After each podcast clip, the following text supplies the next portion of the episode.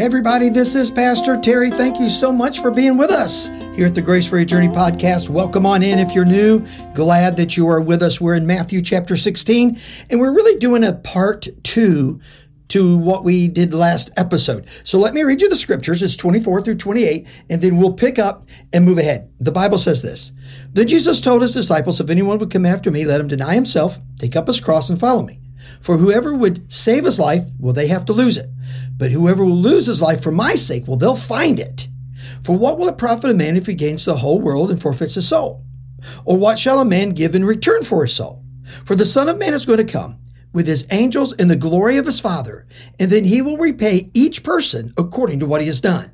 Truly I say to you, there are some standing here who will not taste death until they see the Son of Man coming in his kingdom. So last episode, we looked at just the first verse. Jesus said, if anyone would come after me, he has to deny himself, take up his cross, and follow me.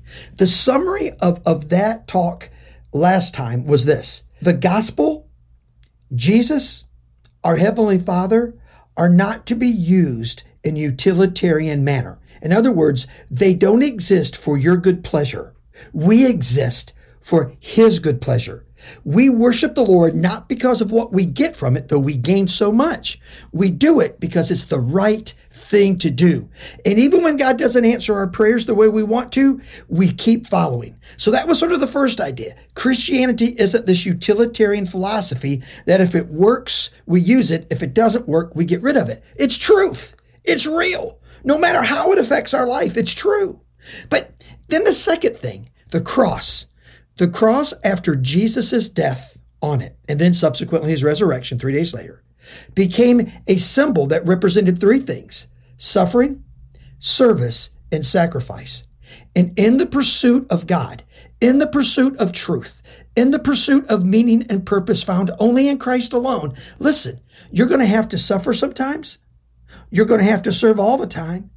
And you're going to suffer, you're going to serve, and sometimes you're going to have to sacrifice. Sometimes you're going to have to give up to go up. So now we come to verse 25. And the Bible says this, just to remind you, just read, but I want to remind you, for whoever would save his life will lose it. But whoever loses his life for my sake will find it. For what will it profit a man if he gains the whole world and loses his own soul? Now, I'm the youngest of four boys.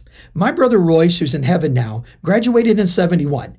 Now, back in 1971, many of you weren't alive then, but you can look it up on YouTube and see some of the reels of it. It's back during the days of Haight-Ashbury in California and Woodstock and all that kind of stuff. You know, they're in the late 60s, early 70s, the time of flower power. But the sort of one of the cries of the day was this: I have to find myself. I have to find myself. So my brother, turning down 5 scholarship offers, some academic, some athletic, turns them down, buys an old van, paints a bunch of peace signs on the side of it and flowers, which was normal in the day. Sounds weird, but was sort of normal. Did that, and then he goes to California to find himself. Now, he's never been to California. So it's not like he was, in Bakersfield one day and, got outside the city limits and I lost myself. What does that even mean? What does it even mean to go try to find yourself? Well, here's what they believed. An entire generation of people believed that if I have enough experiences, if I live life enough, if I do enough things, then eventually I can find meaning and purpose in life. There's an old saying that goes like this: be careful when you're climbing the ladder of success, because when you get to the top, you might find out it's leaning against the wrong wall. Experience is great. It can teach us. I'm not negating that. Having great experiences are great. It can teach us a lot. But if you want to find life and purpose and meaning, you have to find truth.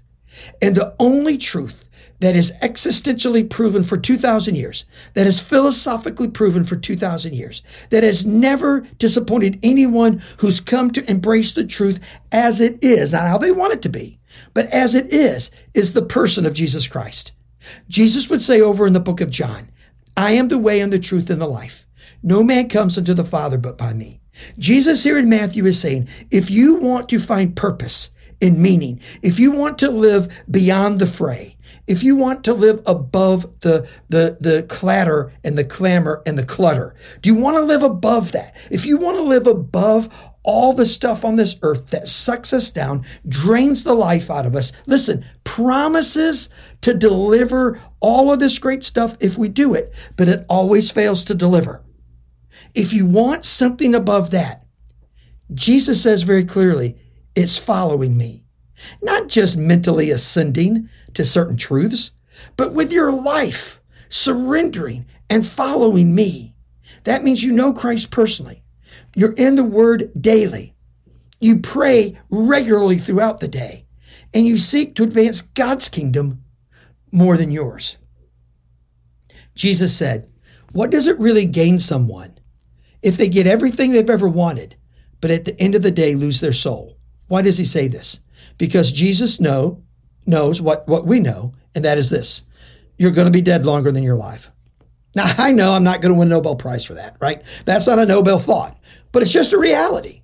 You're going to be dead longer than you're alive. So a logical person, a rational person, a person asking the existential questions of life, why am I here? Where am I going? What's life all about? The person who's in that journey understands if we're going to be dead longer than we're alive, listen, then what comes next is most important.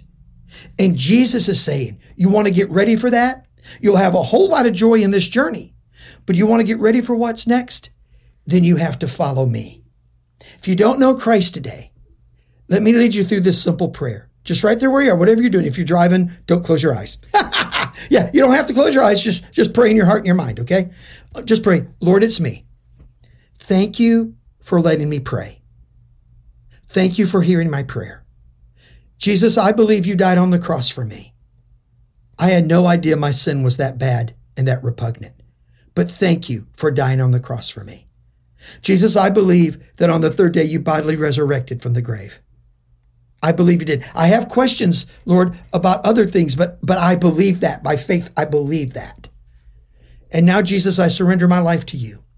Forgive me of my sin and change my heart and change my life. I pray this in your name, Jesus.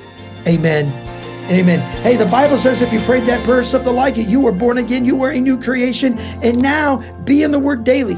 Find a Bible-believing church and follow the Lord, and I promise 30 years from now, if the Lord lets us meet on this side of heaven, you will not regret following the Lord one day of your life. God bless you, and we'll talk again later.